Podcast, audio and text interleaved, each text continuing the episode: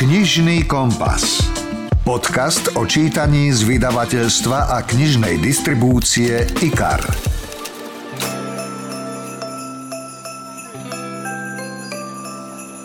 Poďme naozaj príjmať kuchyňu našich starých materí. Naše staré mamy nevarili z polotovarov, naše staré mamy varili z toho, čo im okolitá mm-hmm. príroda dala. To je jednoduchý a hlavný odkaz gastroenterológa Ladislava Kuželu.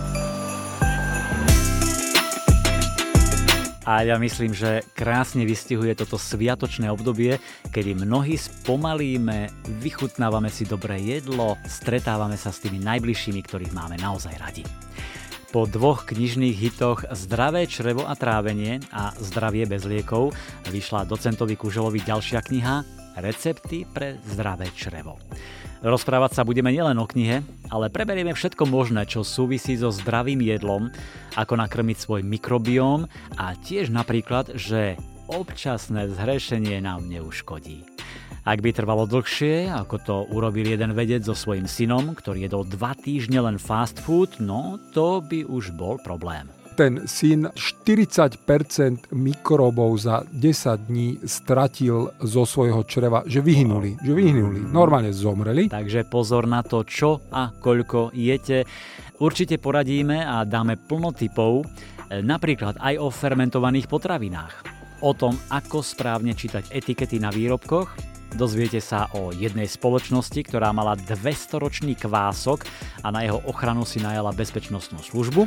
A Tiež si povieme o jednom zaujímavom britskom experimente s farebnou stolicou. Pre tých, ktorí proste nevedeli si urobiť potravinu, aby bola nafarbená na modro, tak aj poslali domov muffin, ktorý bol e, modrým farbivom zafarbený mm-hmm. preto, lebo tá modrá farba je tak významná, že ju v tej stolici zbadal každý. Ladislav Kužela tiež upozorní na rôzne klamstvá a zavádzanie výrobcov. E, napríklad začne sa hovoriť o dôležitosti príjmu vápnika, a tak mnohí výrobcovia začnú pridávať do svojich produktov vápnik. Ale, pripomína, nenechajte sa oklamať. Áno, to tam dá tá tyčinka, ale potom takým malým, keď si pozrete, že koľko má obsahu cukru, tak, tak vlastne ten gram vlákniny zabije tých 20 gramov cukru. Čiže hmm. žiaľ proste, keď chce ten priemysel urobiť niečo chutné, žiaľ nie je to úplne dobré. Rozhovor s gastroenterológom Ladislavom Kužolom o zdraví a jedle už o chvíľu a potom pridám pár tipov na skvelé audioknihy, ktoré vyšli v tomto období. Nemusíte nikam chodiť, mnohé knihkupectva sú aj tak zatvorené a audioknihu si viete stiahnuť do minúty a môžete počúvať. Takže príjemné sviatočné chvíle pri našom knižnom podcaste vám želá Milan Buno. Rozhovor zo zákulisia kníh. Cez žalúdok ide nielen láska, ale aj naše zdravie. A hoci mnohí vieme, že sme to, čo jeme, že to jedlo, tá strava ovplyvňuje nielen to, ako vyzeráme, našu pokožku, pleť, v akej sme duševnej pohode, aké je to naše celkové zdravie, tak niekedy mám pocit, že ako keby sme išli proti sebe a zámerne a že jednoducho si neuvedomujeme, že naozaj záleží na tom, čo jeme. Ale ja verím, že v nasledujúcich minútach vám dáme veľa dobrých tipov a rád s gastroenterológom, docentom Ladislavom Kuželom. Vitajte. Ďakujem krásne za pozvanie a príjemný deň prejem. Tak eh, po dvoch knihách, ktoré sa stali podľa mňa slovenskými bestsellermi, a to bolo Zdravé črevo a trávenie a potom Zdravie bez liekov, tak vám vyšla tretia kniha recepty pre zdravé črevo, tak už ako hovorí ten názov, sú tam mnohé recepty, k tým sa ešte môžeme neskôr dostať, ale sú tam aj ďalšie typy a vaše odporúčania a vlastne znova nám pripomínate a vbijate do hlavy, že sa musíme naučiť jedno. Náš mikrobióm potrebuje naozaj zdravú stravu, výživnú, lebo to ovplyvňuje celkové naše zdravie. Je tak? Jednoznačne. Ono, ono to je naozaj tak, že musíme sa starať doslova do písmena o chrobáky, ktoré žijú v nás lebo keď my sa o ne dobre postaráme, postarajú sa oni o nás. Takže toto je tak jednoduché, ale ma napadlo, keď ten úvod ste tak krásne dal, že, že sme to, čo jeme, tak naozaj dneska už by sme sa mali pozerať na to ani nie z pohľadu, že sme to, čo jeme, ale sme to, čo vstrebávame. To je to najdôležitejšie, lebo to, čo zjeme, je jedna vec, ale keď nemáme dobre nastavené črevné zdravie, keď nám to mhm. nefunguje. To znamená, môžete mať v celku aj slušnú stravu, ale ne, slušnú z pohľadu vyváženosti, ale nemusí sa vám dostatočne vstrebať to, čo potrebujete pre svoje mm-hmm. fungovanie. A to znamená tie základné živiny ako bielkoviny, cukry, tuky a samozrejme teda voda, ktorá je zaznávaná živina, o ktorej všetci viac menej vieme, že ju potrebujeme, ale nikto o nej až tak nehovorí. No, Takže ja toto len... zatiaľ, kým hovoríte. Ja, ja medzi tým si dám. Ale toto len chcem povedať, že naozaj sa teda ukazuje, že mali by sme aj toto trošku pomeniť, čiže mali by sme naozaj viacej a častejšie hovoriť aj o vstrebávaní ako takom, lebo to je to, z čoho potom naše telo dostane energiu mm-hmm. a naozaj presne nám to ovplyvňuje, ale že celé naše bytie. Čiže Áno. ináč ešte poviem. Tak, jak ja pred 30 rokmi ukončený absolvent lekárskej fakulty som bol naučený za tie roky sa doslova, tak jak medicína atomizovala, tak aj my sme sa špecializovali pomaly, že mm, ja neviem, na ľavý malíček a tak ďalej, tak sa naozaj teraz e, nastáva taký väčší odklon od tohto, lebo sa ukazuje, že ten holistický celostný prístup má zmysel. Čiže tak, jak sa pozeráme na to, že nie sme čo jeme, ale sme čo vstrebávame, hmm. tak naozaj aj na toho človeka, na to zdravie a vstrebávanie sa musíme pozrieť takého, takého toho vyššieho, z vyššej perspektívy, mm-hmm. lebo, lebo naozaj všetko so všetkým súvisí. Áno, určite a o tom presne píšete v tých svojich knihách a vlastne aj v tejto poslednej a vy stále hovoríte, že treba dobre nakrmiť ten náš črevný mm. mikrobióm.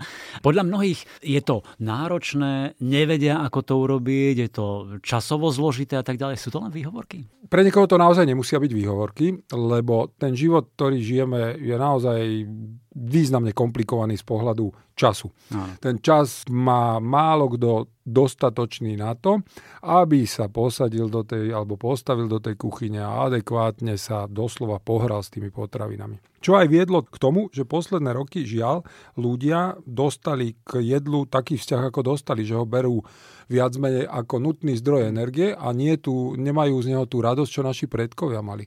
Čiže áno, chápem, že ten čas nie pre každého je zohnateľný z pohľadu, teraz preto sa tak usmievam, lebo ma napadla taká odbočka, jedna štúdia bola, že či existuje a je možnosť kúpiť si šťastie a v podstate výsledok bol, že áno. A si ho kúpite tým, že zaplatíte za určité služby typu upratovanie, typu nejaké úkony, čo by ste vy mal robiť zaplatíte si, to znamená, že áno, viete si kúpiť ten čas a tým získate čas pre, pre seba. seba. Takže takto nejak. Čiže to len chcem povedať, hm. že áno, rozumiem s tým časom, ale na druhej strane dá sa, a preto sme aj novú knihu v tom duchu koncipovali, dá sa určité zdravé recepty nachystať bez toho, aby boli časovo tak náročné, že človek musí celý deň stať tej kuchyni a na druhej strane aj, aj ešte druhý deň zháňať tie potraviny, áno, lebo aj to je dosť podstatné. Určite. A mne sa páči na tej časti receptovej, že sú pekne rozdelené naozaj do ročných období, čiže e, sa tam dá zachovať tá sezónnosť, ktorá je samozrejme veľmi dôležitá. Pri tých receptoch vám pomáhala vaša manželka Martina. Sú zaujímavé. Ja idem teraz vyskúšať mm. cez víkend e, jablkové palacinky. To ma celkom Super, tak sa e, teším zaujalo. a dajte vedieť. Dám vám vedieť určite. Ale keď hovoríme o tom, že treba dobre nakrmiť ten náš črevný mikrobióm, povedzte mi najskôr, ako sa to prejaví na vonok, mm-hmm. že je niečo niečo s ním v neporiadku, mm. že je zlé na tom. Mm. Viem to na sebe uh, zbadať? Jasné, hej, hej. To, to už tiež vieme, existujú doslova... Viete to vy na mne zbadať? Skôr otázkami, nie, je to také, že úplne že prvoplánovo na pohľad, ale tie otázky by mali smerovať z pohľadu do dvoch úhlov. Jeden je, existujú doslova, že mimo črevné príznaky, to znamená, mali by sme sa pýtať aj na zdánlivo nesúvisiace ťažkosti, Napríklad, vysvetlím, v dnešnej dobe už je jasné spojenie medzi, to sa volá, že dysbioza, zlo, zlé zloženie, nerovnovážne zloženie mikrobov v čreve. A tá dysbioza s mimočrevnými príznakmi napríklad súvisí s poruchou sústredenia sa, s poruchou, mm-hmm. doslova, oni, oni to na, naz, nazývajú také, že brain fog, čiže mozgová hmla, ako keby, mm-hmm. čiže také zástrené myslenie. Stavy úzkosti až depresie. Z uh, mimočrevných príznakov sú, sú to potom ešte aj početné kožné, niekedy aj uh, ginekologické problémy. Mm-hmm. Čiže to je to, čo som povedal. Všetko so všetkým súvisí. Áno. Takže naozaj v dnešnej dobe uh, tie otázky by u gastroenterologa mali smerovať aj týmto smerom, to znamená aj na mentálne zdravie a tak ďalej. A tie gastroenterologické najčastejšie príznaky, ktoré nám varovný prst dávajú, akurát žiaľ nie každý ho počúva, ten varovný prst, tak sú úplne také klasické. To znamená, za normálnych okolností ten náš traviaci trakt je tak nastavený a existuje jedna os, ktorá prepája hlavu s črevom, aby to všetko fungovalo do tej miery, že my o svojom traviacom trakte nevieme. Lebo on funguje 24 hodín 7 dní v týždni. Áno. Dokonca aj, aj e, veda nám ukázala jedno, že tak je bohato nervovo zásobený, že jednak je to, je to niekoľkonásobne viac nervových zakončení ako v mieche, ale tá bohatosť vedie k tomu, že ten systém je doslova, to sa volá, že autonómny. To znamená, že vie sám o sebe pracovať. Čiže on to prepojenie s hlavou ako by ani nepotreboval. Inými slovami, keby teoreticky sme dali hlavu mimo, čiže dekapitovali, odťali tú hlavu, predávaj teoreticky, lebo taký pokus v živote nikto nemôže urobiť, ale na konci dňa by to viedlo k tomu, že to naše trávenie bude fungovať ďalej. Mm. Ono, ono, ono je tak vynikajúco nastavené, ale, a to ale je, keďže to prepojenie s tou hlavou dodáva tomu to, o čom som povedal, to znamená, že my o ňom nevieme, lebo za tých 24 hodín sa tam vytvorí neskonale množstvo šťav, hormónov, takých onakých látok. Proste to, to črevo si môžeme predstaviť doslova aj ako nejakú chemickú továreň. Mm-hmm. Čiže tam, tam aj bolo vyrátané, sa vytvorí niekde na úrovni 50 tisíc chemikálií e, po požití stravy. Tak toto všetko my nevnímame. A keď je narušené črevné zdravie, tak začneme vnímať. A teda poďme k tomu si povedať, že čo to je. Tak napríklad, také úplne najčastejšie, čo ľudia by si mali všimnúť, je, keď sa mu zmení či už frekvencia, alebo konzistencia stolice. Mm-hmm. Pretože za normálnych okolností sa ukázalo, že tak, ako kedysi nás učili, že norma je 3 stolice za deň alebo 3 za týždeň, už nie je úplne pravda a je to niekde na úrovni, naozaj tá stolica by mala byť raz, potiažmo dvakrát denne v závislosti od stravy, zloženia stravy a tak ďalej tie výchylky už sú prvým varovným signálom mm-hmm. hovoriace, že pozor, pozor, niečo sa tam deje. A až do tej miery to spojenie je silné, že prebehlo pred dvoma rokmi také no veľmi, dá sa povedať, zábavné skúmanie, lebo v podstate to, to bola jedna spoločnosť, ktorá prepojila ozaj špičkových vedcov s eh, industry, čiže s priemyslom a ten priemysel vytvoril jednu aplikáciu, kde zbierali od ľudí jednoduché údaje typu čo, čo jedia, ako sa stravujú a dali to sa volalo, že Blue Poop Challenge, čiže výzva modrej stolice. A dali to nové v médiách, že vážení, to bolo v Británii, vážení občania, ak chcete vedieť, aké je vaše črevné zdravie, poďte, pozývame vás do tohto jednoduchého výskumu. A pre tých, ktorí proste nevedeli si urobiť potravinu, aby bola nafarbená na modro, tak aj poslali domov muffin, ktorý bol e, modrým farbivom zafarbený mm-hmm. preto, lebo tá modrá farba je tak významná, že ju v tej stolici zbadal Hľadete, každý. Áno. A on mal za úlohu ten človek len dve veci. Buď tú aplikáciu si stiahnuť, ktorá kde len zaznamenal, že teraz som zjedol a teraz som bol na stolici. Videl som ho teda hlavne, nie, nie len, že stolica bola bola, ale teda bola modrá, alebo proste si to niekde zapísal a potom to odoslal do tej centrály, kde tá aplikácia vlastne zbierala tie údaje. A zozbierali nekonečné množstvo údajov. To bol nové, že ošial, tam Briti sa tešili, spolupracovali a tým pádom sme dostali konečne prvýkrát hodnoverné dáta, lebo sa až vtedy zistilo, že OK, tú normu, o ktorej som spomínal, že 3 za týždeň a 3 za deň, eh, tak tá vznikla len tak, že eh, niekde pred no viac ako 40 rokov to už, ak si dobre pamätám. V podstate učitelia v, v rámci lekárskej fakulty prehovorili svojich študentov, OK, poďte, zaznamenajte vaše mm-hmm. zvyklosti, ak sa vyprazňujete. To znamená, boli to študenti a jednak bola tá vzorka, ja neviem, že 50 študentov, čiže minimálna. A to, mm-hmm. tak vznikla nejaká norma, od ktorej sme sa, ale že roky nikto sa s tým, už, už sme aj zabudli, jak vznikla. No a teraz vlastne došli Angličania s tým, čo nám ukázalo, že norma je to, čo som povedal, to znamená niekde na úrovni jedného dňa, no. do dokonca. Pod 24 hodín je to aj, aj žiaduce, to znamená niekde na úrovni tých 18-20 hodín je to optimálne črevné mm-hmm. zdravie. A to, to len chcem povedať, že aj takto naši poslucháči doma jednoducho si vedia otestovať úplne takým bazálnym princípom, že buď si zafarbím tú potravinu, alebo keď toto v podstate nejakým spôsobom nie je možné, alebo inými slovami proste neviem, prečo to nejde, tak treba si uvedomiť aj jedno. Oriešky, keď jeme. Nikdy orešky nepožujeme do tej miery, aby sme ich na konci dňa ešte potom nezacítili. Nevyšli stolicou. Hej? A, a to je opäť jednoduchý test. Takto si vie každý sám zistiť napriek tomu, že nemusí mať ešte ťažkosti, ale už tá pasáž nie je časovo správna a to nám už hovorí o tom, že pozor, niečo sa deje s črevným zdravím. Mm-hmm. A potom teda tie príznaky ďalšie, okrem toho zmena častosti a konzistencie stolice sú v, ne, v našich končinách a aj v, nazvime to, že rozvinutých krajinách, teda typu akože bohatí naši susedia, tak je to, je to plynatosť. Akože to, je, to je momentálne, akože, keď by som zhodnotil, že koľko pacientov percentuálne v ambulancii príde ku mne s týmto problémom, tak niekde pomaly až 50%. 50%. Tak časté. Čiže plynatosť asi nadúvanie, nejaké presne. krče. Žalúdku, a spojené s tým ťažkosti, lebo nieko, niekto má krče, niekto má pnutie, presne niekomu to mm-hmm. vytlačí až hore, má pálenie záhy, presne tak s tým ide rada, rada ďalších a ďalších príznakov. Áno. Čiže toto sú také základné veci, kde keď zrazu zo stavu, keď neviem o svojom traviacom trakte, prídem do momentu, že op, tak zrazu začínam mm-hmm. cítiť, a ma nafúkne, buď od rána, alebo až k večeru. Po jedle cítim ťažobu, to znamená, že nemám hlad, nechce mi to akoby tráviť a tak ďalej. Toto všetko už sú známky, ktoré hovoria preto, že OK, tu máš jeden varovný prst a hýbaj, hýbaj gastroenterologovi. Tak, presne, Hladislavovi Kuželovi. Čiže áno, je,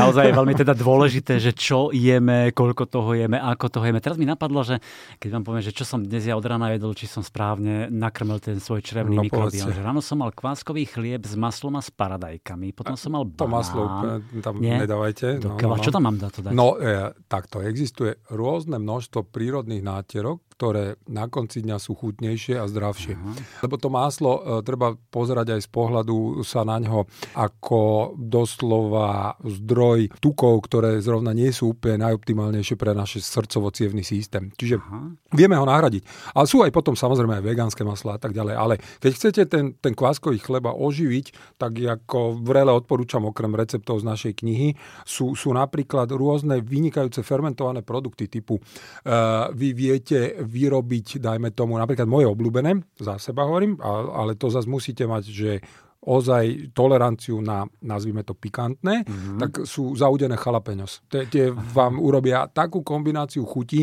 a to keď si dám na kváskový chleba, wow. E, kto nejde úplne týmto smerom, tak ajvar ako taký tiež je vy, vynikajúca vec. Chutí to a k tomu, keď si dáte okolo redkovky, papriky, paradejky, fantázia. Takže dobre, pardon, že som sunul. Si, nie, nie, nie, dobre, vymenili sme jedno za druhé. Dobre, potom som mal banán, tá na desiatu. Na obed som mal, ale vidíte, vy mm-hmm. si asi často pripravujete, respektíve manželka, manželka Martinka ma pripravuje. Áno, ale ja chodím, pozdravujem, ďakujem. Tak, ja chodím do kantíny a tam som mal nejakú fazulovú polievku a potom, že tekvicové risotto s mm-hmm. paradajkami, ale aj sušenými, aj čerstvými mm-hmm. a na takom zelenom uh, lístku. Čo no. je parada? To je dobré. Uh, áno, môže byť no, dobre, takže prežijem to dnes. A po obede som si dal, hej, jablko a, a mrkvu a večer už ešte neviem. Čiže zatiaľ som dobre... Famozne, na... úplne vynikajúco. Dobre, takže silne nadštandardne a, a naozaj, lebo, lebo fakt... A to je to, čo e, žiaľ u nás môžeme len odhadovať, preto hovorím žiaľ, lebo ma to hrozne mrzí, lebo, lebo naozaj stále mám v hlave niekde a dúfam, že sa to aj podarí zistiť reálny stav, aký je na Slovensku. Nevieme. My hmm. môžeme len odhadovať. A, a tie odhady sú ozaj, to, to, to je veľmi nepresné. Ostatné krajiny prešli si tým, že či už formou dotazníka alebo nejakým spôsobom odsledovali zdravotné zvyklosti svojho národa a tým pádom viete o mnoho konkrétnejšie zasiahnuť, lebo presne napríklad v Anglicku alebo v Amerike sa vie, koľko gramov vlákniny ľudia spotrebujú, koľko mm-hmm. procesovaných jedál majú vo svojom jedálničku a podľa toho potom viete povedať, OK, tak tu sme veľmi, veľmi zle, alebo tu sme viac menej lepšie, u nás to nevieme. Aha, čiže my čiže môžeme len odhadovať a hlavne ukazovať, čo vedia tieto naše okolité krajiny na základe ich skúseností, lebo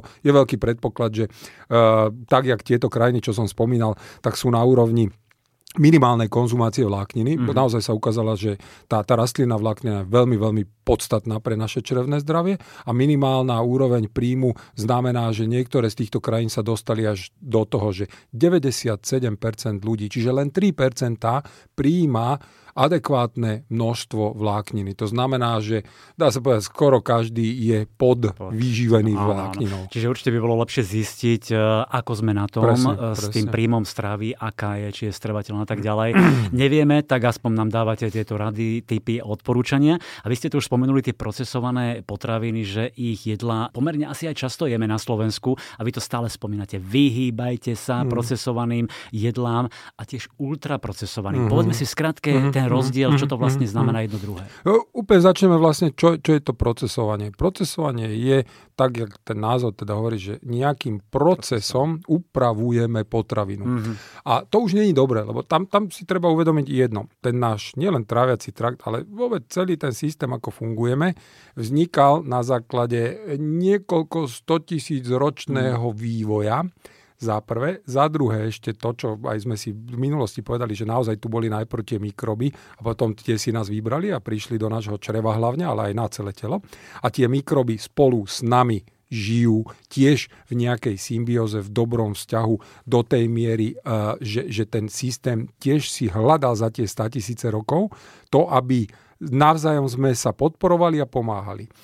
Inak povedané sa ukázalo, že napríklad len na akt toho, že keď naši predkovia začali variť jedlo, lebo zistili, že áno, je to pre nich chutnejšie, požívateľnejšie a tak ďalej, tak telo si zvykalo, že 10 tisíc rokov. A mhm. teraz strich, poďme do posledných 50-70 rokov a teraz zrazu začali vypadávať sprava, zľava, z hora, z dola potraviny, ktoré nie sú potravinami. To je to procesovanie. To znamená, Áno, veda umožnila niečo famózne z pohľadu toho, že zrazu sme nemuseli konzervovať prirodzenou cestou potraviny, ale urobili to za nás druhý a tým pádom nepotrebujem mať, ja neviem, doslova, že špajzu, lebo Aha. idem do nemenovaného reťazca a kúpim si tú potravinu, ktorá mi vydrží na poličke rok, 2, 3, 8, 10, 15. A pripravená no. je za 10 dní. A pri, no, mm, presne. A teraz, tam celý problém je uh, v jednom, lebo naozaj sa ukázalo, že tak, jak sme si milne mysleli, lebo áno, bolo to možno v dobrej viere robené tento celý proces z pohľadu jedného, ten čas, čo sme si povedali. Ušetrí toto jedlo neskutočne veľa času. Áno. To je číslo jedna. Číslo dva, kto ho raz okúsil, vie, o čom hovoríme, je chutné. Hej, musíme si priznať, čiže vedia to urobiť. Áno. A veda to od tej chutnosti do, do, dokázala jedno, že žiaľ, uh, oni tieto jedlá, keďže majú v sebe určité látky, ktoré nie sú prirodzené pre naše telo, to znamená, naše telo nevie s tým narábať a tým pádom to vyvoláva zmeny v zložení tých mikrobov našich črevných obyvateľov, tak tie zmeny žiaľ vedú k tomu, že ľudia, ktorí konzumujú takéto výrobky za deň skonzumujú viac kalórií, ako keď si dávate celostné produkty, to znamená nejakým spôsobom nepredpripravené, nepolotovarované. A na to máme opäť štúdie, ktoré krásne ukázali, keď porovnávali ľudí, ktorí jedli tieto ultraprocesované potraviny a neprocesované, typu ozaj, že rozmanitá rastlina, vláknina nejakým spôsobom neupravená, Aha. tak za deň to vychádzalo niekde až viac ako 500 kalórií, čo, čo je veľmi významné, lebo v podstate ten, ten prvý výskum, čo to odštartoval, sledoval, tak e, len, len to bolo, myslím, ak si dobre pamätám, dva týždne sledovania a za dva týždne cez 1 kg pribrali všetci mm-hmm. na tejto strave. A len preto, že im viacej chutila, viac si pridal. A na konci dňa aj to sa ukázalo, že prečo tomu tak je, lebo vedia tieto potraviny posunúť. Existujú také hormóny, jeden je sítosti, jeden je hladu. A tie musia byť v nejakých rovnovážnych podmienkach. Mm-hmm. A, a tieto e, potraviny to významne posúvajú, mm. hladiny týchto hormónov. No ale to, čo hovoríte, vlastne to smeruje k tomu, že máme príjmať predovšetkým všetkým, alebo len rastlinu? Ne, ne, ne, ne len rastlinu. Nie, nie, poďme, poďme naozaj príjmať to kuchyňu našich starých materí.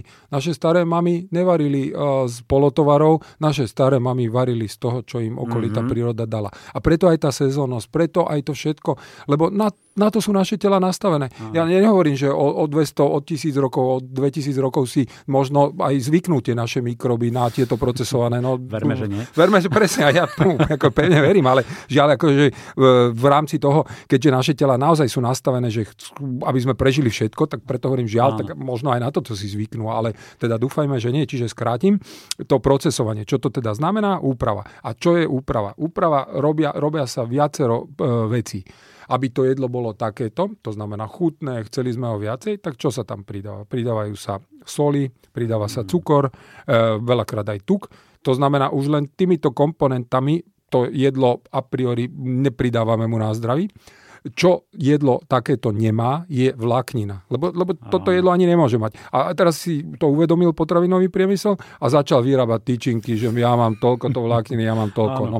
Áno, to tam dá tá tyčinka, ale potom takým malým, keď si pozrete, že koľko má obsahu cukru, tak, tak vlastne ten gram vlákniny zabije tých 20 gramov cukru. Čiže hmm. žiaľ proste na konci dňa, keď chce ten, ten priemysel urobiť niečo chutné, žiaľ nie je to úplne dobré. A teda vráti sa rozdiel procesované, neprocesované, čiže respektíve ultraprocesované, tak tie procesované sme si vysvetlili, to je nejakým ano. spôsobom upravené.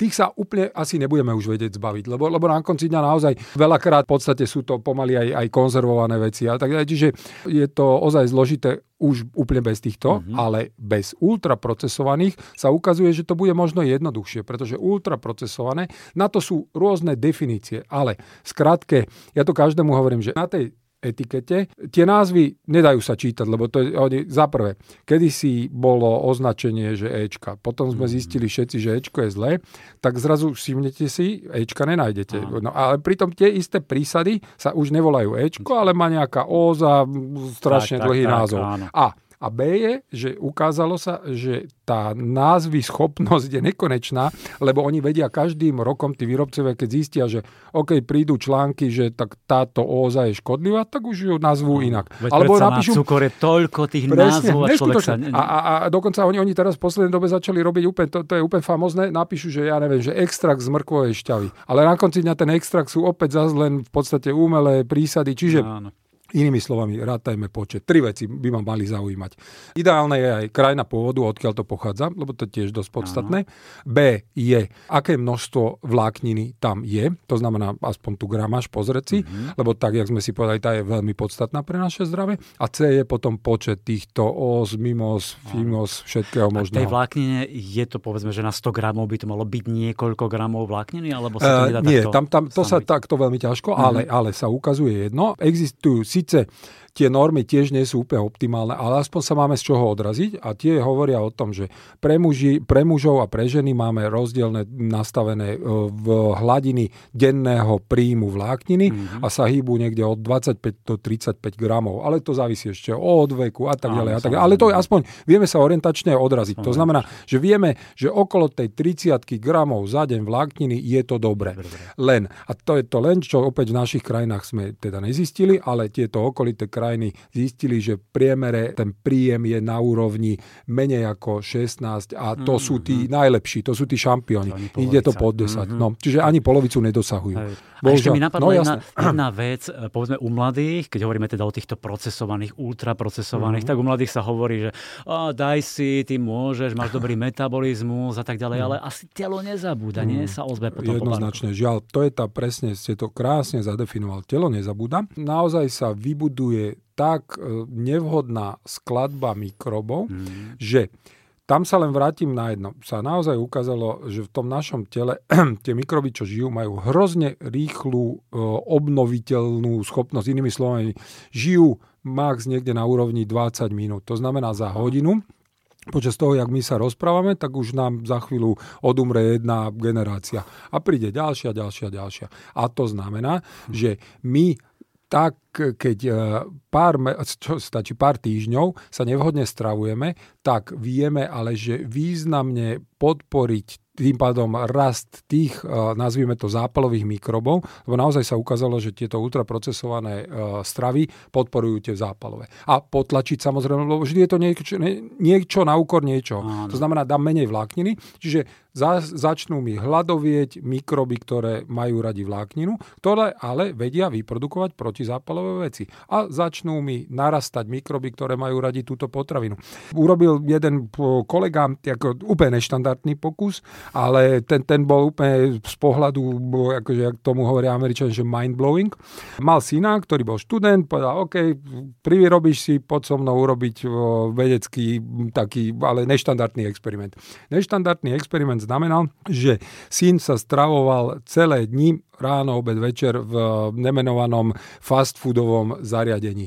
On e, sám, ten syn, bol nadšený. E, po štyroch dňoch prosil otca, že prestaňme s vedou, lebo už proste mu to išlo všadiaľ. No, E, dokončil pokus. Na úrovni do dvoch týždňov sa im podarilo teda akože odstravovať sa fast foodovo. Ten syn 40% mikrobov za 10 dní stratil zo svojho čreva, že vyhynuli, že vyhynuli, mm. Normálne zomreli.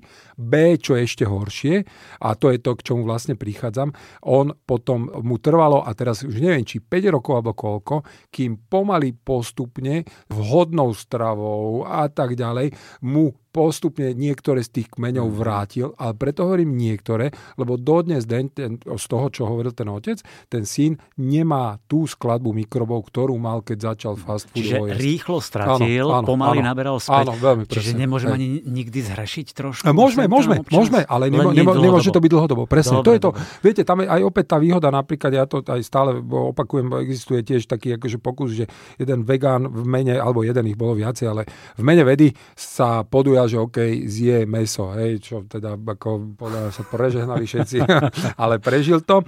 A nielen, že prežil to, ale sa ukázalo, že keď naozaj máte vynikajúco vyskladanú tú skladbu mikrobov, tak jednorazový takýto prehrešok s tými mikrobmi neurobil nič. Sice áno, oni sa každých 20 minút obmieniajú, ale vždy tam ostane to gro silných protizápalových hráčov, ktorí vytlačia tých zlých, proste inými slovami, ten protizápalový potenciál, keď na ňom dlho pracujete, je tak silný, že jednorazovým prehreškom si ho nepokazíte. Tá, čiže treba si no. túto armádu dobrých, tak, pozitívnych vybudovať čo najväčšiu. Lebo smerujem k tomu, že máme teda vianočné obdobie a to občas niektorí zhrešíme, hoci sa predtým snažíme stravovať zdravo a ako vy hovoríte, dúha na tanieri, mhm. čiže aby to bolo pestré, rôznorodé a tak ďalej ale cez tie Vianoce to trošku láka zhrešiť a dať si viac tých nejakých koláčov a, a tej slaninky alebo niečoho iného. Čiže nevadí, hej, že keď trošku zhrešíme. Ale určite sme ľudia, takto no. úprimne, je to úplne ľudské, normálne a tam sa vrátim k tomu, čo vlastne tak nejak sme ešte sa len okrajovo dotkli, lebo toto celé, čo tu nastalo, jednak málo času, jednak tlak firiem, ktoré vám prezentujú svoje výrobky, že daj si, lebo ja mám málo tuku, ja mám málo kalórií a ja som zdravý. A do toho ešte došlo neskonalé množstvo článkov, hnutí, ktoré vám vysvetľujú, toto je, toto nie je, druhý týždeň zase naopak, zase naopak. A u citlivých ľudí to vyvolalo žiaľ veľmi to, čo mm, nemalo z môjho pohľadu nikdy nastať, ale žiaľ to tu vidíme stále častejšie a častejšie, poruchy príjmu potravy. Mm. To znamená, ľudia na naozaj začali na stravu nazerať len a len ako na nutný zdroj energie a na nič iné. A tam potom sme v jednom začarovanom kruhu, kde ale hrozne ťažko z neho ideme von, pretože tá strava bola roky tu nielen preto, aby sme ju mali ako zdroj tej spomínanej energie, ale bola aj zdrojom radosti, socializácie, všetkého, čo to prináša. To znamená, naozaj dneska e, sú na to aj štúdie, ukazujú, že ak rodina spolu pripravuje to jedlo, tak úplne inak sú výsledky aj zdravotné, dokonca menšie percento mm. obezity. Áno. Toto všetko spolu tak významne súvisí. Čiže netreba na zabudnúť a netreba začať pozerať na tú stravu akože zdroj alebo obávať sa, že to sú kalórie a tak ďalej a tak ďalej a, zra, a je to môj nepriateľ. Nie, tá strava je náš naozaj nielen že priateľ, ale doslova liek. 2400 rokov pred nami to Hippokrates vycítil len preto, že svoje telo a tela svojich pacientov pozoroval a počúval. My potrebovali sme miliardy peňazí, aby sme to zistili výskumom. A, a teda naozaj sa ukazuje, že doslova do písmena je liekom a zároveň to, čo hovorím, aj, aj zdrojom zábavy, socializácie. Proste áno, počas stravy odložme telefóny, rozprávajme sa, težme sa a tak by mali sviatky prebiehať a v tom prípade potom, keď tam raz za čas bude ten malý prehrešok, to telo odpustí, lebo ostatné zmysly sú naplnené. Á, teraz ako to o tom hovoríte hneď, už som hladný, už sa teším na večeru, ale vy naozaj o týchto veciach veľmi dobre, zrozumiteľne, jasne píšete vo svojich knihách, dávate rady, typy aj e, v vašom podcaste Búrači gastromítov so Zuzkou Čižmárikovou, s ktorou ste napísali tie prvé dve knihy. V tej tretej ste si prizvali teda svoju mm. manželku Martinu, aby vám pripravila tie recepty. Čiže sú to naozaj veľmi užitočné informácie. A ešte ma zaujíma pár vecí, ktoré som si aj všimol povedzme v diskusiách k vašim knihám, alebo keď nám píšu do vydavateľstva, tak napríklad veľmi často sa pýtajú na fermentované mm-hmm. potraviny. Ja minulý víkend som bol na záhradke a vedľa sused vyťahol taký pekný kameninový súdok, mm-hmm. čistil ho, umýval, išiel už pripravovať na kyslú kapustu, presne tak hovorím. Výborný typ, čiže dobre robí však, tých fermentovaných by malo byť asi viac v našom jedálničku. Touto, touto cestou pozdravujeme pána suseda a všetkých tých, ktorí sa venujú fermentovaniu, lebo naozaj opäť dve veci. Jednak história, kultúry sú tu nemecká, čínska, korejská, všetky aj naša nejakým spôsobom fermentovali, lebo nemali iný možno, inú možnosť, ako tie potraviny uchovať. No. To znamená, to bol v podstate najväčší moment, prečo fermentovanie ako také, čiže kvasenie vzniklo. Lebo tým kvásnym procesom sa vytvoria nielen kyseliny mliečne a tak ďalej, čo uchovávajú tú potravinu, ale sa vytvorí neskutočné množstvo zdraviu prospešných mikroorganizmov, mm-hmm. ktoré dopomáhajú týmto procesom. Čiže v dnešnej dobe, inými slovami, hovoríme o probiotikách, ktoré za ťažké peniaze si ľudia kupujú a pritom naozaj stačí nasoliť kapustu a počkať. Mm-hmm. A, takže to, to len chcem povedať, že áno, tu máme ten jeden uhol pohľadu, že tisícročné kultúry, ktorí tieto stravy používajú pomaly od detstva, typu kimči v Koreji deti jedia. A potom je to to, čo zas my sme si nejakým spôsobom vyhodili z ostravy, lebo áno, postupom rokov, jak sme si stravu menili v neprospech toho zdravia, to znamená menej vlákniny, viac ultraprocesovaných potravín, tak áno, začalo prichádzať, že tento typ stravy začal robiť problémy. Mm-hmm. Lebo pred ja neviem, 30 rokov dosadu sme mali 0% pacientov s histaminovou intoleranciou. Teraz mm. máme pomaly, že 50% ambulancie naplnených pacientov s histaminovou intoleranciou. Áno, a ten pacient potom má obrovský problém príjmať takúto potravinu, pretože a priori ten proces kvásenia vedie aj k tomu, že tá látka, ten histamin sa tvorí viacej a tým pádom tí pacienti môžu mať ťažkosti. Čiže to, to chcem povedať, že, že naozaj e, opäť, e, ak je tu možnosť, e, a to je, lebo v dnešnej dobe aspoň v tejto veci môžem chváliť tie reťazce, lebo keď jete, tak si viete kúpiť už bez problémov fermentované produkty. Mm-hmm. Už si ich kúpite. A čo tam tak môžeme dať? To je tá kyslá to kapusta, čo, pozor, kimči. Kimči, kyslá kapusta, potom kefír, jogurt, kombucha, e, strašne veľa. Aj kvašáky, povedzme. A, áno, presne. Veci, a zároveň kváskový chleba. Kváskový chleba tam tiež mm-hmm. patrí, čiže to, čo raňajkujete, raňajkujete vynikajúco. No dobre, a keď ten kefír, povedzme, no. uh, musím si asi prečítať, koľko tam je e, nejakých tých látok, aká a, je zloženie? Prvá vec, úplne, úplne začneme tým najjednoduchším. Keď je napísané, že mám fermentovaný produkt a je na poličke nechladenej, tak sa ani na to nepozrite. Mm. Lebo to znamená, to, no, to je úplne základ. Čiže inými slovami, keď je ozaj reálna fermentácia musí byť niekde v chlade uchovávané, lebo... lebo. Okay. Čiže to je, to je prvá vec. A druhá vec potom v rámci toho zloženia to už je zložité, lebo naozaj sú napríklad sa ukazuje, že čím máte lepší ten produkt, čo robí tú fermentáciu, lebo v prípade napríklad kefíru sú to rôzne kvásinky, ktoré sa pridávajú. Chleba kváskový sú spoločnosti, ktoré kupujú za ale že ťažké peniaze ten, ten prvotný kvások mm-hmm. a dokonca, e, minule som sa dozvedel, že existuje jedna, jedna spoločnosť, ktorá má, ja neviem, asi 200 rokov starý kvások, tak tá má svoju súkromnú bezpečnostnú službu, ktorá chráni tento kvások, lebo naozaj ten kvások dodá vlastne tomu všetko, nielen mm. chuť, ale to zdravie, všetko, čo tak, s tým súvisí.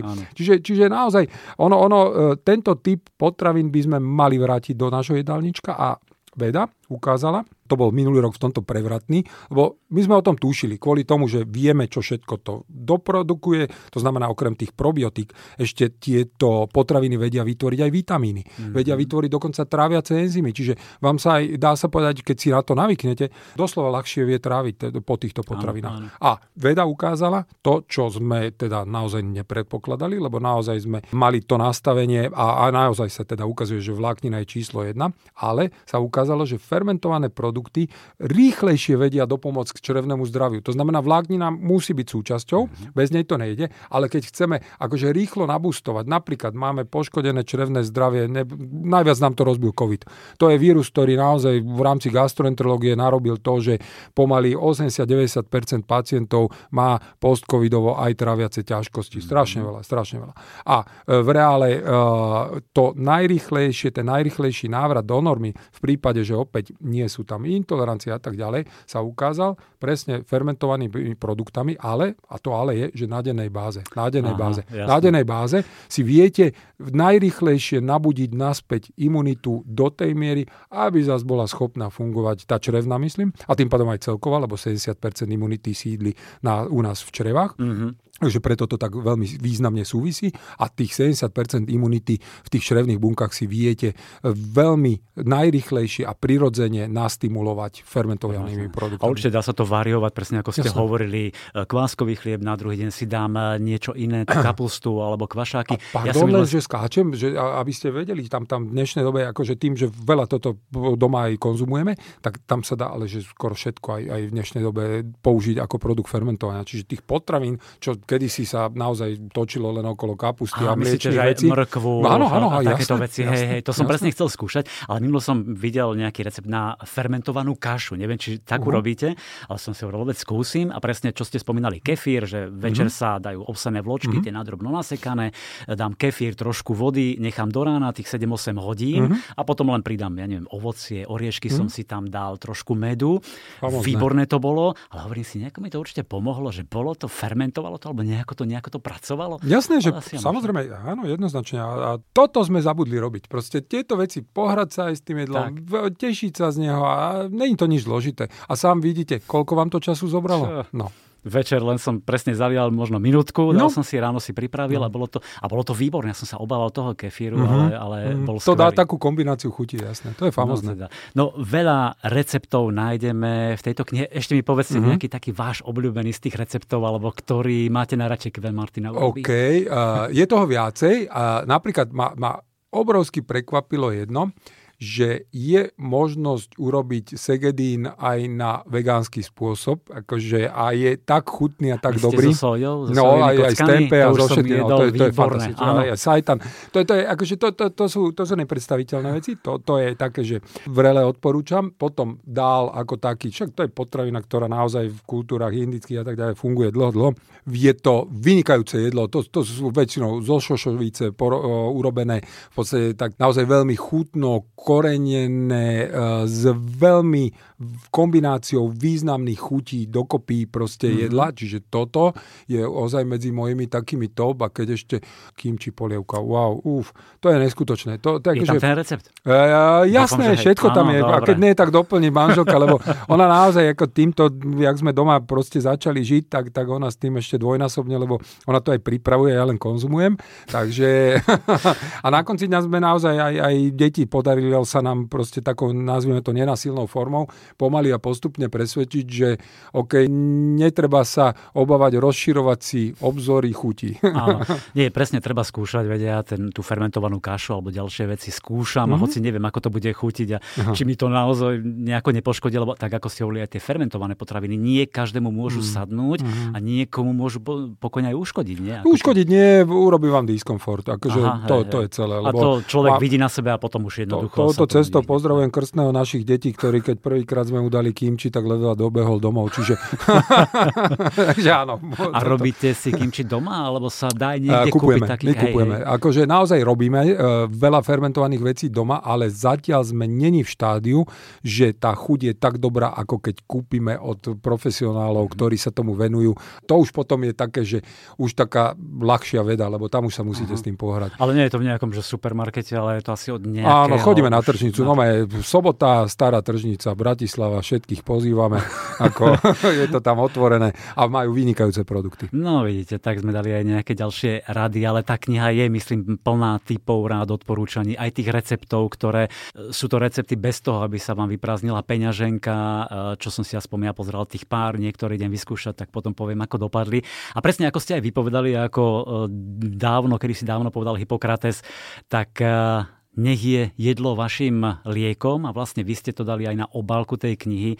A ja si myslím, že to splňajú všetky tie tri knihy. Zdravé črevo a trávenie, neskôr e, zdravie bez liekov a teraz aj najnovšie recepty pre zdravé črevo, ktoré obsahujú skutočne množstvo chutných zdravých receptov, a ďalšie zaujímavé a užitočné informácie. Tak verím, že Naďalej budete písať takéto knihy, ktoré nám budú na osoch a ktoré budú prinášať užitočné informácie.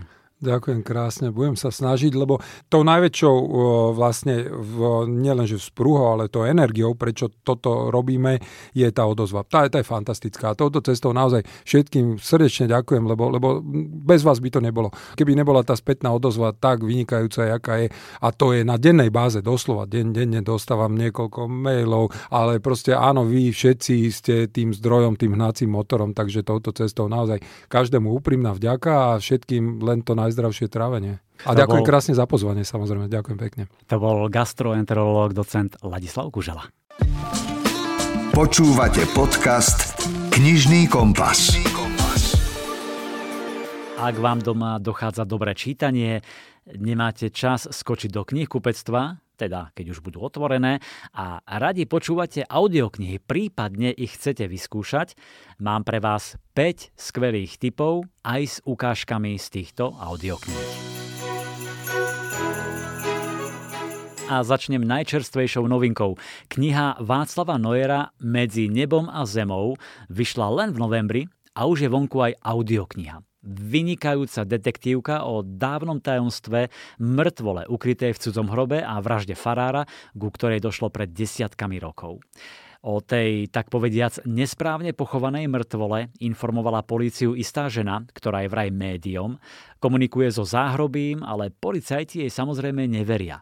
No túto ženu čo skoro nájdu zavraždenú a tak začnú šípiť, že na to predsa len čo si môže byť príbeh doslova zhltnete, pretože je od začiatku veľmi dobre vystavaný, dynamický, odsýpalo to a stále vás to nutí čítať ďalej a ďalej. A verím, že vás to bude baviť aj počúvať. Tento príbeh plný mystických odkazov a šifier načítal Juraj Smutný. Kniha má vyše 8 hodín a na audiolibrix.sk patrí medzi najpredávanejšie audioknihy v tomto období. Tu je 7. kapitola. Bol to dobrý nôž. Dostal ho ako darček na 40 Odvtedy už uplynulo bezmála 10 rokov, no za celý ten čas ho ani raz nevymenil za iný. Pevne zovrel kostenú rúčku. Ostrý hrot prenikol kožou a nabrúsená čepel zľahka prešla svalovinou, až narazila na kosť. V zápäti celou silou znásobenou váhou vlastného tela prudko trhol. Chrupavka praskla a s ňou aj prvý pár rebier. Urobil to znova a potom ešte niekoľkokrát – až kým neotvoril celú hrudnú dutinu a neprerezal sa k samotnému hrdlu. Na vykachličkovanú dlážku vytiekol pramienok hustej tmavo-červenej krvi. Nebolo jej veľa. Odložil nôž a sadol si na stoličku, aby si odýchol. Neponáhľal sa. Za posledných 10 dní mal toľko času, že ani nevedel, čo s ním. A tomu dokonca dovolenky zostávali ešte štyri. Znova sa zapozeral na svoj úlovok. Dobre stavaný, odhadom asi sedemročný Daniel, vysel priviazaný za zadné nohy k trámu povaly, no napriek tomu sa mu hlava takmer dotýkala zeme. Pohľadom sklzol na lopaty parožia. Hlboký výrez v tvare písmena U a takmer chýbajúce charakteristické čipkovanie na zadnej strane jednej z nich predurčili Danielovi osud. Nevhodný nachov stal sa priam ukážkovým výradovým kusom určeným na odstrel. Spokojný vstal. Rád robil veci správne. V robote aj v súkromnom živote. Pomasíroval si kríže a znova zobral do ruky nôž. Postupoval systematicky. Pomáhajúci krátkými presnými rezmi, postupne vybral z teraz už do široka roztvorenej brušnej a hrudnej dutiny srdce, pečeň i obidve obličky a uložil ich do misy. Blížil sa ku koncu. Stačilo pár ďalších rezov a žalúdok spolu s črevami a so zvyšnými vnútornosťami vypadli vlastnou váhou do vopred pripravenej plastovej vaničky. Nohou ju odsunul k stene. Spolu s kožou, ktorú z Daniela ráno oderie, vyvezie jej obsah do jamy v určenej časti revíru. Keď skončil, odmotal hadicu, vodou spláchol z dlážky krv a umil nôž. Zobral misu, zhasol, zamkol pivnicu a vyšliapal po schodoch do chaty. Bolo tu príjemne. Blážene natočil chrbát k vyhriatej piecke. Skontroloval čas. Bolo 5 minút po druhej. Pocitil hlad. Od skorého rána bol vonku a až na jednu obloženú žemľu, ktorú si stihol dať na raňajky, nič iné nejedol.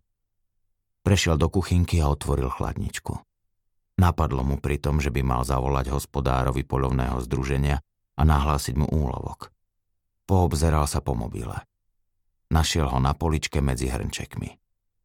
Ikonka na podsvietenom displeji mu ukázala 5 neprijatých hovorov. Rozklikol ju. Dvakrát volal operačný, trikrát komisár Peteraj. Obaja naraz ho mohli zháňať iba z jediného dôvodu. Došlo mu, že dovolenka sa práve skončila.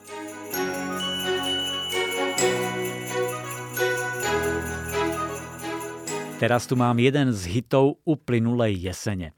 Skandár a zlodej jednorožcov má veľmi zaujímavý námet a celkovo dobrodružný príbeh o chalanovi, ktorý je vyvolený, má nezvyčajné schopnosti, musí prekonávať prekážky a od začiatku vieme, že to on musí všetkých zachrániť.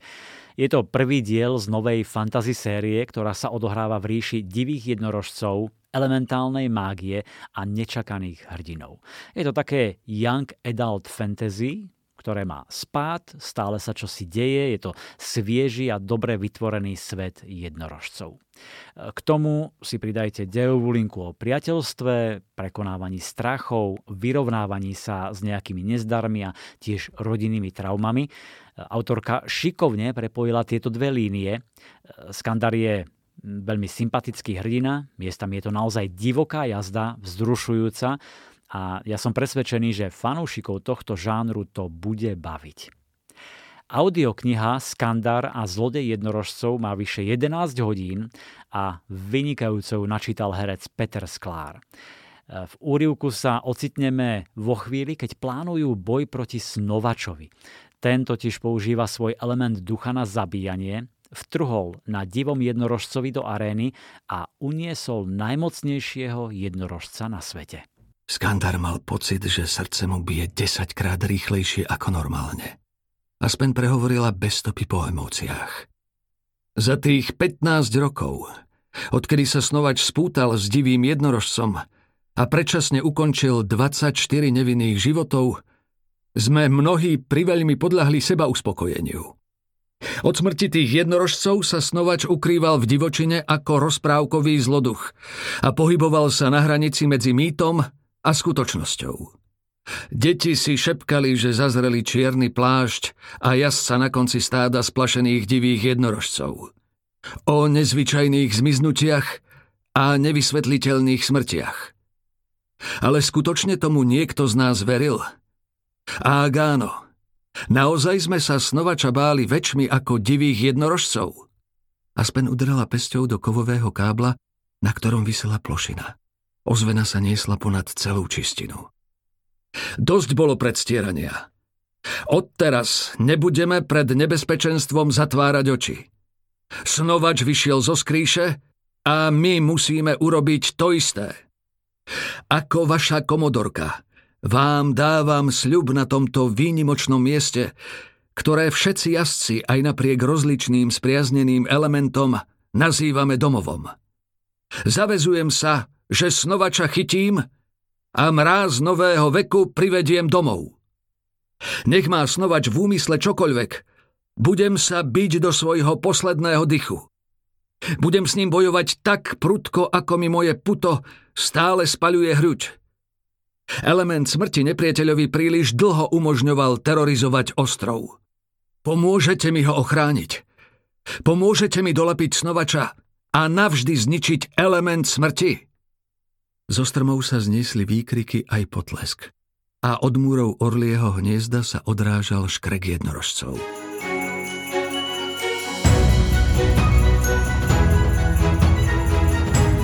Som veľmi rád, že aj mafiánske krymy nabité čiernym humorom Sústreť sa na vraždu vyšlo ako audiokniha a ako mi šéf vydavateľstva Publixing Ivan Sabo povedal, herec Milo Kráľ tú knihu nahovoril naozaj ako kráľ.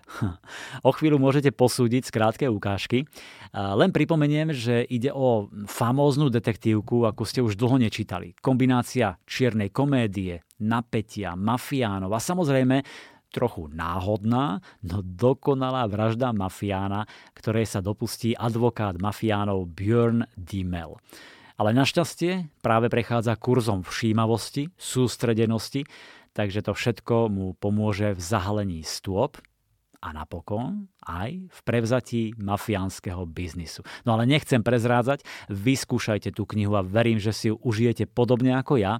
Pred pár týždňami vyšiel aj druhý diel s názvom Moje vražedné vnútorné dieťa a opäť je to napínavé a zábavné zároveň. No ale audiokniha je zatiaľ len z knižky Sústreť sa na vraždu. Má 9 hodín, čítajú Milo Kráľ a takto sa to všetko začalo s Björnom Dimelom. Na úvod by som rád zdôraznil, že nie som nejaký násilník. Naopak, nikdy v živote som sa s nikým nepobil. Veď aj prvú vraždu som spáchal až po 40 Keď to porovnám s kolegami na súčasnom pôsobisku, bolo to pomerne neskoro. Dobre, pripúšťam, že potom to ušlo jedna radosť. Neprešiel ani týždeň a mal som na rováši pol tucta mŕtvol. Asi to znie dosť škaredo. Lenže ja som vždy konal s najlepším úmyslom. Logicky to vyplynulo z toho, že som sa učil sústreďovať. Musel som všetko zmeniť, aby som našiel rovnováhu medzi pracovným a súkromným životom. Prvá skúsenosť so sústreďovaním bola pre mňa totálne stresujúca. Moja žena Katarína ma nútila uvoľniť sa. Bola presvedčená, že zle znášam stres, som nespolahlivý Mám nevyjasnený rebríček hodnot. Tvrdila, že ak má naše manželstvo ešte dostať šancu, musím sa na to sústrediť. Jedného dňa vyhlásila, že chce znova vidieť toho vyrovnaného, ambiciózneho mladého muža s hlavou plnou ideálov, do ktorého sa zalúbila pred desiatimi rokmi. Keby som sa ja čo len náznakom zmienil o tom, že chcem znova vidieť to telo, do ktorého som sa zalúbil pred desiatimi rokmi, bol by medzi nami definitívne a celkom oprávnene koniec. Na tele ženy celkom prirodzene čas zanechá stopy a na duši muža nemôže. Veď ani moja žena sa so svojím telom neponáhľala k plastickému chirurgovi, za to ja so svojou dušou som sa mal prihlásiť na kurz sústredenia. V tom období som sústredenie vnímal ako súčasť otrepaných ezoterických blábolov, ktoré z času na čas niekto vyťahne a pod nejakým novým názvom ich predostrie ako novinku. Sústredenie bolo pre mňa niečo ako autogénny tréning, pri ktorom si človek nemusí ľahnúť. Alebo ako yoga, no nemusí sa pri nej cvičiť. Meditácia bez sedenia v jogínskej pozícii. Magazín pre manažérov, ktorý mi jedného dňa manželka demonstratívne predložila k raňajkám, zasa hlásal, že sústrediť sa znamená bez predsudkov a s láskou vnímať prítomný okamih. Hm, nič mi to nehovorilo. Bolo mi to úplne cudzie. Presne ako piesok na pláži, z ktorého ľudia z nejakého nepochopiteľného dôvodu stavajú tie smiešné hrady. Keby šlo len o nás dvoch so ženou, možno by som sa na ten kurz ani nedal. Kto vie? Lenže máme cérku Emily. A preto by som bol ochotný ísť aj na kraj sveta keby bola šanca, že tam ako rodina budeme oveľa šťastnejší. A tak som si na jeden štvrtkový večer v januári dohodol schôdzku u kouča sústredenia. Počúvate podcast Knižný kompas. Jozefa Kariku netreba nejako zvlášť predstavovať. Možno ste čítali jeho mafiánsku sériu alebo niektorý z jeho hororov či mystery thrillerov. Ja mám prečítané všetky jeho knihy, ale musím priznať, že najvyššie mám už niekoľko rokov jeho dvojknihu Na smrť. Príbeh o dvoch najlepších kamarátoch, akými boli v detstve, no potom sa ich životy začali uberať rôznymi smermi. Zo žida Viktora sa stal mafiánsky gangster v Amerike, z Nemca Karola, alias Karla Schmidta, nacistický SSák v Nemecku. A potom sa obaja nečakane stretli uprostred hrôz nemeckého koncentračného tábora, stáli však na opačných stranách. Kým bývalý židovský gangster Viktor sa zúfalo snažil zachrániť svojich blízkych, fanatický SSák Karl Schmidt zodpovedal za ich vyhľadenie. Otázkou je, kto z nich prežije a kto kráča na istú smrť. Na smrť je nesmierne silný, miestami až drsný príbeh, ktorý nezvládne každý. Najmä tí so slabším žalúdkom môžu mať problémy. Mnohé postavy sú až neuveriteľne neludské, brutálne svine. Jozef Karika v tejto knihe naplno rozbalil svoj majstrovský rozprávačský talent. Je to uveriteľné, výborne spracované a premyslené, takže rozhodne sa nebudete nútiť do čítania ani počúvania. A to má audiokniha 26,5 hodiny a výborne ju načítal herec Mario Zeumer. Táto ukážka nás vezme do Berlína roku 1939 k jednému z hlavných architektov nacistického holokaustu Reinhardovi Heydrichovi, ktorý z Karla spravil efektívneho zabijaka neznášajúceho Židov. Zložka Hauptsturmführera Karla Schmidta bola nezvyčajne hrubá, najmä vzhľadom na to, že má iba 29 rokov. Heydrich sa naučil nepociťovať k agentom žiadne osobné sympatie či antipatie. V opačnom prípade by nedosiahol dokonalú efektivitu a hladký priebeh operácií. K Schmidtovi však cítil náznak akejsi náklonnosti. Imponovala mu jeho pracovitosť a fanatizmus. Išlo o správny druh fanatizmu. Schmidt nebol oddaný žiadnemu mystickému blúzneniu alebo hmlistým politickým ideám. Práve naopak. Zdalo sa, že čím si takým sa vôbec nezaoberá. Schmidt bol prototyp fanatického nacionálneho socialistu presne podľa Heidrichovho gusta. Jeho fanatizmus sa týkal výhradne efektivity a povinnosti maximálneho výkonu. Vedel, že je len koliesko v obrovskom stroji no chcel byť tým najlepším, najspolahlivejším a najprecíznejším kolieskom zo všetkých. Heidrich ho po minuloročnom novembri navrhol okamžite povýšiť. Veď mladý Schmidt ho zrejme zachránil. Kto vie, ako by sa udalosti vyvíjali, keby sa plán plukovníka Širacha vydaril. Prirodzene, Širach nebol hlavou s prisahancov. Nitky sa zbiehali oveľa vyššie. A práve tu sa Schmidt opätovne osvedčil. Heidrich pochyboval, že by z plukovníka ktokoľvek iný dostal toľko informácií, ako sa podarilo Karlovi. Trvalo to zo pár týždňov a Širachovo telo v konečných fázach vypočúvania nepripomínalo nič ľudské, no Schmidt sa ani raz nezachvel, ani raz nezaváhal. Precízne oddeloval tkanivá, svaly, kožu, ba dokonca nervy. Širach nakoniec pripomínal akúsi pavučinu. Ľudské telo rozmenené na drobné, dôkaz Šmitovej anatomickej virtuozity. Heidrich dovtedy nič podobné nevidel. Na ostatných stačilo bežné, aj keď rafinované mučenie. Karl mu však vysvetlil, že plukovníková vôľa vzdorovať je taká veľká, že na jej zlomenie musí sústrediť takmer maximum bolesti, ktorú dokáže z ľudského tela vyžmýkať. Naznačil mu, že na zlomenie bežných väzňov stačí kvapka bolesti. Na zlomenie plukovníka potrebuje celý oceán.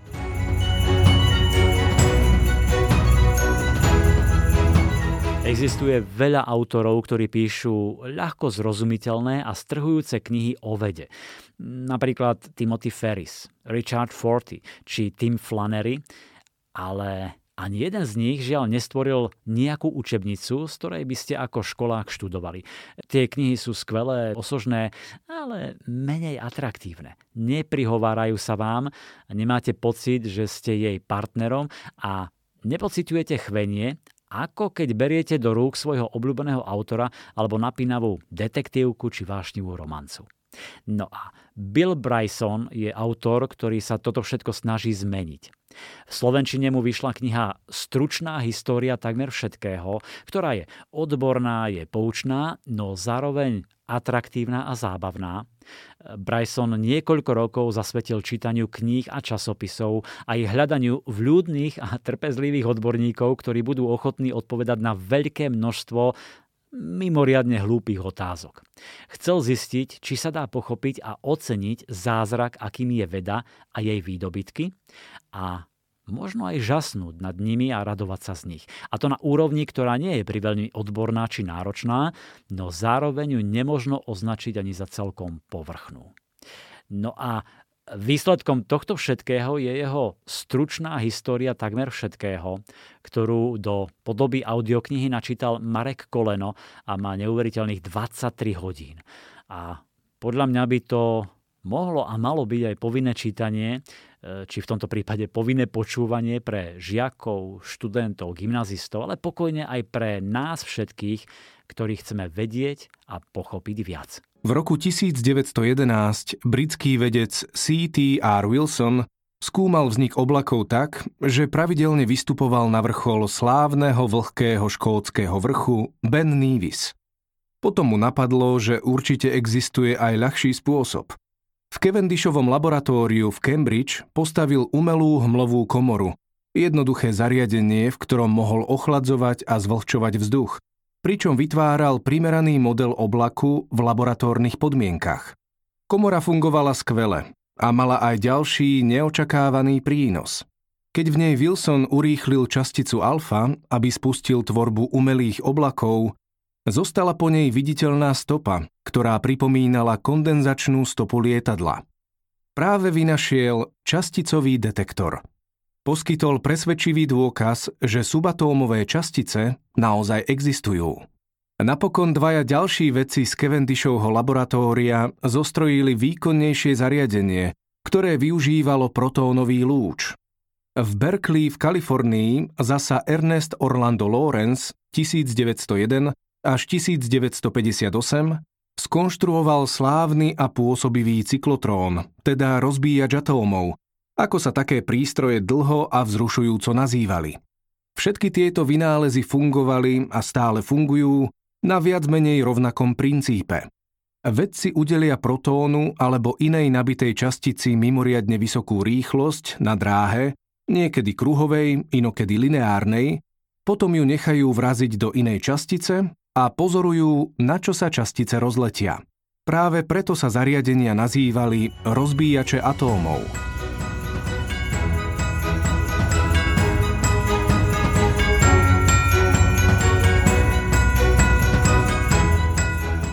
Milí priatelia, ďakujem, že ste dopočúvali až sem a verím, že ste sa nenudili, že ste sa niečo nové naučili, inšpirovali sa. Toto bol posledný knižný podcast roku 2022. Ďakujem vám za priazeň a za to, že je vás čoraz viac, za všetky vaše ohlasy, komentáre, pozbudenia. Podcast Knižný kompas samozrejme pokračuje aj budúci rok a hneď v prvej epizóde 9. januára vám predstavíme top 10 najpredávanejších kníh vydavateľského domu IKAR. Dovtedy ešte príjemné sviatky, ako u nás vo vydavateľstve hovoríme, knižné a veselé a potom vykročte do nového roka tou správnou nohou. Všetko dobré želá Milan Buno. Knižný kompas. Podcast o čítaní z vydavateľstva a knižnej distribúcie IKAR.